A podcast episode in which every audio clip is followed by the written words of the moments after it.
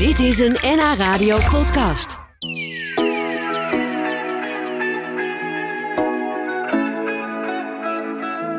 dit jaar zou componist Simeon ten Holt 100 jaar geworden zijn. Ter ere van dat jubileumjaar zijn er allemaal bijzondere evenementen en optredens rond Simeon ten Holt. En natuurlijk zijn beroemde stuk, de Canto Ostinato. Ik laat alvast een klein stukje horen.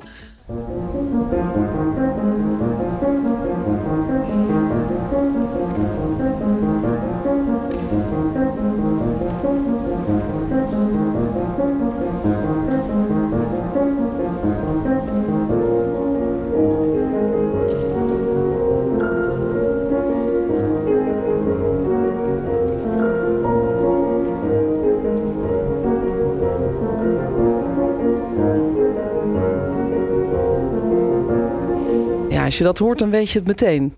Dat is Simeon Tenholt uit uh, Bergen. En hij zou dus uh, eh, 100 jaar zijn geworden. En het is aanleiding eh, voor een heleboel bijzondere optredens en evenementen. En zo maken journalist Wilma de Rek en pianist Jeroen van Veen samen een theatertour rondom dit muziekstuk, de Canto Ostinato. En volgende aanstaande zondag, dan zijn ze te zien in Alkmaar in theater Taka de Vest. En ze zijn vandaag bij mij in de studio. Welkom, Wilma. Dankjewel. Jij zit al op je plek en Jeroen die komt nu net binnen. Met een verhit hoofd. Met een verhit hoofd. Joh, moest je rennen? Ik moest even heel hard rennen, ja. maar je bent er, daar maar gaat ik ben het er, precies. Met je jas nog aan. Ga even lekker rustig zitten.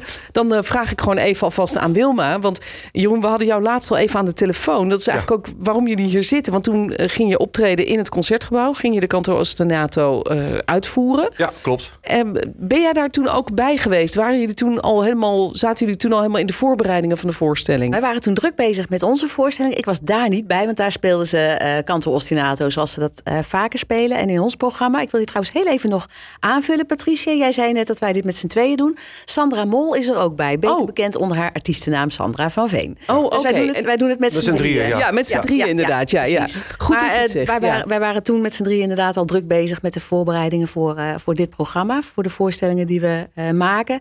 En het verschil is, dit is ook Canto Ostinato, want dat is een, de helft van de voorstelling is Canto Ostinato. De andere helft is in memoriam Simeon ten Holt.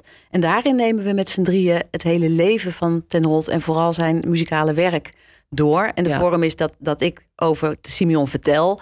En Sandra en Jeroen illustreren eh, eh, alles met, met, muziek, met muziek. prachtige stukken, met mooie fragmenten. En zo vullen we elkaar dan steeds eh, aan. Ja, precies. En je Dus krijgt dat dus is- echt een beeld van, van het leven van Simeon ten Holt. Ja, en ik denk dat dat voor heel veel mensen nog best eh, veel wat verrassingen kan opleveren. Want ik denk heel veel mensen kennen deze muziek, maar weten eigenlijk helemaal niet wie die man nou was die daarachter zat. En nou ja, dat is een eh, bijzonder verhaal, want jullie hebben hem allebei persoonlijk gekend. We gaan er zo heel veel meer over horen, voor wat jullie vertellen in die voorstelling, die dus aanstaande zondag te zien is in Alkmaar in Theater Taka de Vest.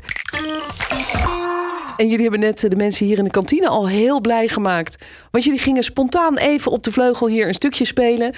Eh, en blijkbaar, Wilma, kun jij ook heel goed piano spelen, zag ik toen, hoorde Ja, ik. Ik kan piano spelen. Ik zou niet willen zeggen heel goed. Eh, eh, ik wilde vroeger wel pianist worden hoor, ooit. Oh ja? Ja, maar ik heb veel lessen gehad en ik kan het wel leuk. Maar ik heb ook les gehad van Sandra van Veen. Oh ja. Dus, maar ook zij kon toch niet voor elkaar krijgen dat ik echt een professioneel pianist zou worden. Nee, dus Maar dan ben je maar journalist geworden. Toen ben ik maar journalist geworden. Ja, het leven Ja. is een aaneenschakeling van gefnuikte ambities. En daar zit deze nu bij. Het is jammer. Maar toen had je misschien nog niet kunnen bedenken dat je ooit dan een theatervoorstelling zou maken. Precies. Oh, Zo compenseer ik het een beetje. Want dat is mijn grootste plezier tijdens die avonden of middagen dat wij optreden. Ik sta te vertellen over het leven van Ten Holt en over zijn werk. Maar intussen mag ik steeds luisteren naar Sandra en Jeroen... die echt geweldig mooi en heerlijk zitten te spelen. Dus Ja. daarmee maak ik het een beetje goed voor mezelf. Ja, heel mooi. En, en Sandra, eh, Jeroen, die is er vandaag niet bij, maar Nee. dat, dat is ook jouw, jouw vrouw. En die Ja. speelt ze ook piano. Ehm, eh, en jullie hebben Simeon ten Holt heel goed gekend, persoonlijk. Ja. Hoe, hoe is dat zo gekomen? We hebben ooit een, eh, eh, de eerste cd gemaakt en die eh, hebben we opgestuurd. En toen schreef hij een hele lovende brief terug. En hij vond het zo mooi. En zei, we moeten no- nodig maar eens kennis maken. Dus toen heeft hij ons uitgenodigd. En dat was de eerste uitnodiging van... daarna volgden nog vele bezoeken bij hem. Want het klikte. Want het klikte enorm. En het leuke was, we hadden het eigenlijk niet over muziek. En ook Oh. niet over zijn muziek. Ik heb hem ooit één keer een vraag gesteld over zijn muziek. En toen zei hij, ah, dat weet je toch wel, de- doe maar wat. Zo Echt? goed. Ja, maar het ging eigenlijk over andere dingen. Over het leven, over boeken, over, over het weer, over eten, eh, goede wijn. Oh, wat bijzonder. Over allerlei rituelen. Ja. Eh, en het was meer soort... Stel ik me zo voor. Vrouwen, vrouwen. Ja, als Sandra er niet bij was, ging het Oh, over vrouwen, ja. Ja, maar hij was wel een stukje ouder natuurlijk dan jij. Ja, zeker. Ja, maar, Maar dat maakt er niet dat uit. maakt helemaal niet uit. Nee, Nee. ik zeg ook wel eens, het was een soort vaderfiguur ook wel. Oh, ja. Dus ook als je met dingen zat, dan kon je het eh, eh, bij hem vertellen. Alhoewel, nou ja, hij vertelde ook wel makkelijk dingen door. Dus dat Hij was niet eh, discreet, zeg niet zo echt, nee. nee. Dan hoorde je dat de volgende keer weer terug Ja. via via. Ja. En hebben jullie ook wel samen muziek gemaakt? Want jullie hadden het dus eigenlijk nooit over muziek. Nee, want toen ik Simeon leerde kennen, toen was hij eigenlijk. Eh, toen was hij nog bezig met de laatste stukken voor piano's. Voor vier piano's en de laatste solo-stuk. Eh, dat was in, in 96. En toen werkte hij aan Solo Duiveldans 4 en Meanderen. Dat zijn laat, latere, laatste stukken. En daarna heeft hij echt nooit meer eh, gespeeld. En ik heb hem ook eigenlijk nooit live horen spelen. Oh, het was niet zo'n type die zeg maar gewoon even achter de ging even- zitten. Kom, we gaan eens even lekker moppie doen. En zullen we eens even lekker Nee. doen. nee. Nee. Maar, maar het is wel bijzonder dat hij dus jullie uitvoering van zijn muziek heel mooi vond. ja. Dat, dat is, lijkt me wel een soort eer als de componist zelf zegt van... hé, hey, dat hebben jullie mooi gedaan. Ja, ja eh, dat, was, dat was ook een hele eer. En dat is natuurlijk, ja, dat is altijd wel eh, eh, subjectief. Want er zijn natuurlijk zoveel, er zijn inmiddels ook zoveel uitvoeringen. En iedereen heeft zijn eigen voorkeur. Ja. Ik zal eens een voorbeeld geven. We hadden het ooit opgenomen met twee piano's en twee marimba's. En toen zeiden ja, vind ik helemaal niks. Het moet voor piano's en dat kan helemaal niet. En toen kwam we een, twee weken later zo kwamen we bij hem terug en zeiden... ja Jeroen, ik heb toch eens over nagedacht. Eh, ik vind het eigenlijk toch wel heel mooi. Wat bleek, een goede vriend had gezegd... nou, dat vind ik de allermooiste uitvoering aller Ah. tijden.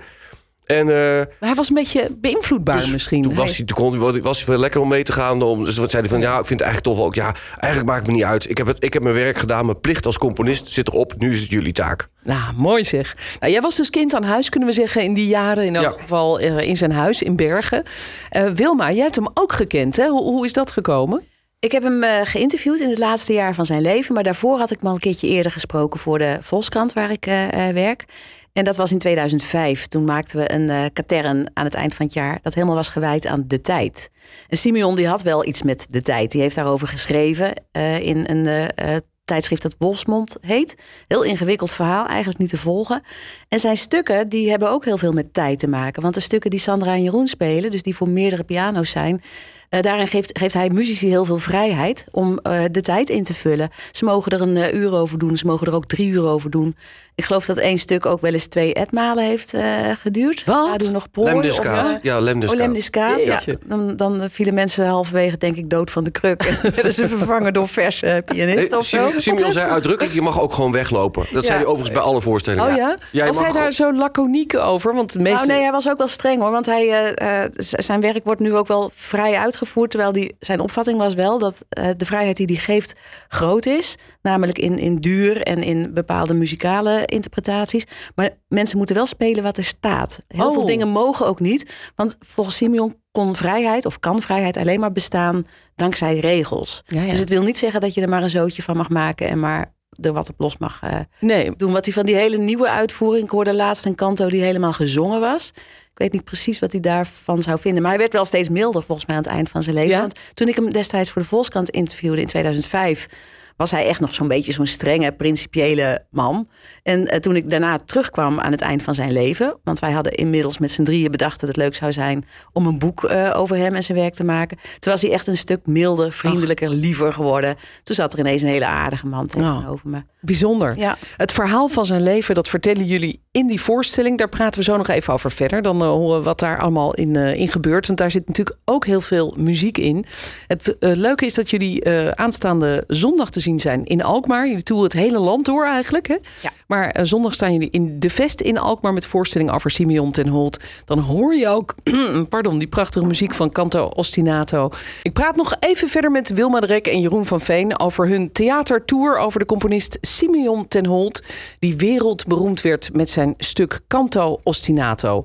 Prachtige muziek die nog steeds tot de verbeelding spreekt. En eh, die gaan we ook horen in die voorstelling.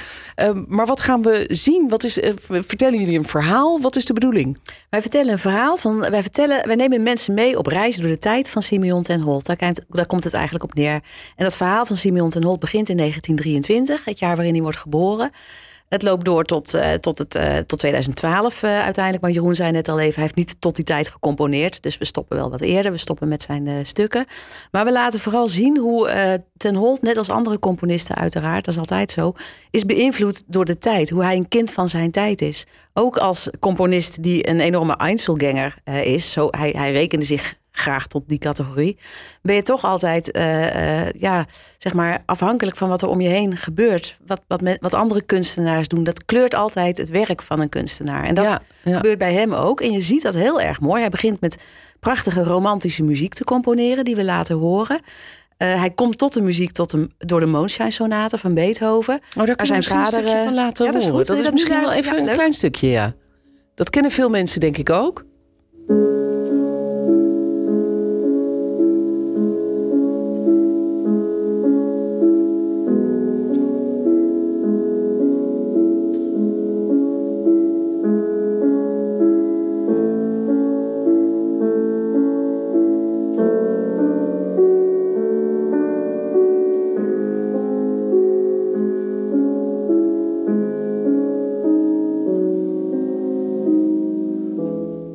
Heel bekende, prachtige muziek ook van Beethoven. Simeon hoorde zijn vader dit spelen toen hij negen jaar oud was. Hij lag in bed te slapen en hij hoorde deze prachtige klanken van beneden komen, liep de trap af, ging luisteren en hij vroeg aan zijn vader wat dit was en, of, en hij zei dat hij dat wilde leren. En toen heeft zijn vader, dat was de schilder Henri ten Holt, die heeft hem wekenlang uh, dat hele eerste deel van de Moonshine Sonate stukje bij beetje voorgespeeld. Simon kon nog geen noten lezen als kleine jongen. En Simon heeft dat ingestudeerd. En uh, weken later kon hij het eerste deel spelen en wist hij waaraan, de rest, waaraan hij de rest van zijn leven wilde wijden. En dat was de muziek. Ach, dus dat is het mooi. beginpunt van onze voorstelling. En aan het Ja. einde, als je Canto Ostinato eh, hoort. eh, Jeroen eh, liet het net al eventjes horen. Als je die eerste tonen luistert, dan zie je dat je dat heel goed naast, naast de Moonshine Sonate kan, kan leggen. Hoor je het? Het is. Ja. Hij komt weer, hij komt Het weer komt- terug. Het ritme is iets anders, maar het, Ja, is, Het ritme is maar het heeft wat dat sneller, doorgaande karakter. Hè, dat, eh, dat, dat, dat je een soort van eh, in een soort rust komt als je er naar luistert. En, Ja, en langzaam repetitie. ontwikkelt het. Ja. zich. Er komt steeds wat bij. ja precies. Hier ook. Ja. Komt er weer even een. Nou ja, daarmee is de cirkel rond. Want Ten Holt heeft tijdens, die, tijdens zijn leven een enorme reis natuurlijk afgelegd. Die begint met die mo- mooie romantische Moonshine Sonate en zijn eigen muziek. Daartussenin heeft hij allerlei andere dingen gedaan. Ook heel veel elektronische muziek eh, gecomponeerd. Dus, dus wat wij doen is mensen meenemen op reis door dat leven. En door die muzikale periode. En Ja. door ook wel gewoon de tijd. We kijken ook wat er in de wereld eh, gebeurde. En hoe dat zijn muziek heeft gekleurd. En leren we hem ook als persoon wat beter kennen? Ja, dat zit er ook wel. Dat ja? zit er zeker ook wel Want in. het is een beetje, mis- voor mijn gevoel, een beetje een mysterieuze man altijd geweest. Ja, ja, nou ja, ik zei al, hij hoorde een beetje bij de, bij de, bij de Einzelgangers. Dat, Ja. dat, dat, zo, dat zo profileerde hij zichzelf ook wel graag. Maar het was een eigenwijze man, volgens mij. Het was een man die, eh, het ging net even over, over eh, het woord vrouwen, liet ik even vallen. Ten Holt die had daar een uitgesproken opvatting over. Die zei dat, dat muziek, dat hoorde bij libido, kunst. Je kon alleen maar kunst maken als het libido ook in orde was. Dat Oh was, ja? dat was onlosmakelijk met elkaar verbonden. Dus toen ik hem leerde kennen... eh, componeerde hij inderdaad helemaal niks meer. En hij zei dat dat ook niet meer mogelijk was. Hij zei had dat, geen dat, libido dat kan meer. niet. Hij, nee, nee Ah. dat hoorde gewoon bij elkaar. Jeetje. Lust en liefde en libido en muziek, dat was voor hem één, één geheel. Ja. En eh, nou ja, zijn leven was ook een aaneenschakeling van liefdes... tot hij eh, zijn, zijn vrouw Colette Noël leerde kennen... die er zondag in Alkmaar bij is, waar we heel Oh. blij mee zijn. Dat was de grote liefde van zijn leven. En eh, toen vond hij eindelijk de rust en, en, en vond hij zichzelf terug. Oh, hij, heeft, hij, wauw. heeft een, hij, heeft een, hij heeft een mooi, mooi leven gehad. Een mooi avontuurlijk leven met veel reizen, met veel ontdekkingen, eh, veel vriendschappen die ook weer stuk gingen na korte tijd. Hij hield maar heel weinig vrienden vast. Altijd ging het mis en kreeg Dat klopt. Hij ruzie. zei ook altijd dat hij met iedereen ruzie kreeg uiteindelijk. Maar niet En- met jou, Jeroen. En- nee, maar ook, met, en ook binnen eh pianogroepen, die dus ook zijn, zijn werk speelden, dat er altijd muiterij was binnen de groep. En dat het altijd eindigde in een enorme ruzie. Eh, dus dat, we zijn ook een van de weinigen die met, met wie we geen ruzie hebben gehad. ja. En eh, ook binnen de, binnen de groepen piano-ensemble, dat we nooit eh, onderling een strijd hebben gehad. Ja, bijzonder dus. Ja. Eh, maar ook heel bijzonder dat zijn vrouw daarbij is. Zijn, Ja, zijn leuk, weduwe. Ik wist, ik wist helemaal niet dat hij nog leefde. Ja, ja, ze Eh, is een stuk en- jonger. Ja, Ze is eh, eind 60 volgens mij. Ja, ja. En eh, ze was er ook. Ze heeft ook een dag georganiseerd toen Ten Holt eh 100 jaar geleden geboren was. Hè. Dus dat was Oh ja. eh, eind januari. Dus er stond in, het- er is er in Bergen een beeld van Jeroen Henneman onthuld. Er is allerlei, er zijn allerlei dingen gebeurd. Zij organiseerde dat. Ze is nog volop bij zijn werk en bij de uitvoeringen betrokken. Dus, ja. eh, nou, dat is leuk. extra speciaal. Die voorstelling aanstaande zondag in Alkmaar in de Vest. Eh, nog één vraagje voor jou, Jeroen. Ik ben zo benieuwd. Je hebt zijn muziek natuurlijk heel vaak gespeeld. Zeker die canto ostinato, denk ik. Ja. Eh, Weet je nog hoe vaak je hem eigenlijk al gespeeld hebt? En Eh, ja, van rond de 500 keer denk ik. 500. Ja, ja. Maar het leuke is, Wauw. het is nooit hetzelfde. Het is altijd anders. Er zijn zoveel variabelen. Dus de, de lengte is anders, maar wat je ook doet is anders. Het is zeg maar alsof je gewoon eigenlijk eh, ja, eh, jarenlang op en neer rijdt naar Zuid-Frankrijk. En altijd weer een andere route neemt. Uiteindelijk kom je aan in Zuid-Frankrijk, maar hoe je gereden bent, dat weet je op een gegeven moment echt niet meer. Nee, mooi. Nou goed, de voorstelling die jullie eh, gemaakt hebben over het bijzondere leven en werken ook van Simeon ten Holt, die is dus aanstaande zondag te zien in Alkmaar. Ik mag één kaartje gaan verloten, dat is heel erg leuk. Dank daarvoor, want verder is het volgens mij uitverkocht. In de Vest is het te zien. Ik eh, dank jullie dat jullie vandaag hier waren. Wilma de Rek hoorde je samen met Jeroen van Veen. En ja, Sandra die was er dan niet bij, maar die zie je dan zondag als je gaat kijken. Dank jullie wel. Graag gedaan. Dit was een NH Radio podcast. Voor meer, ga naar nhradio.nl. Radio.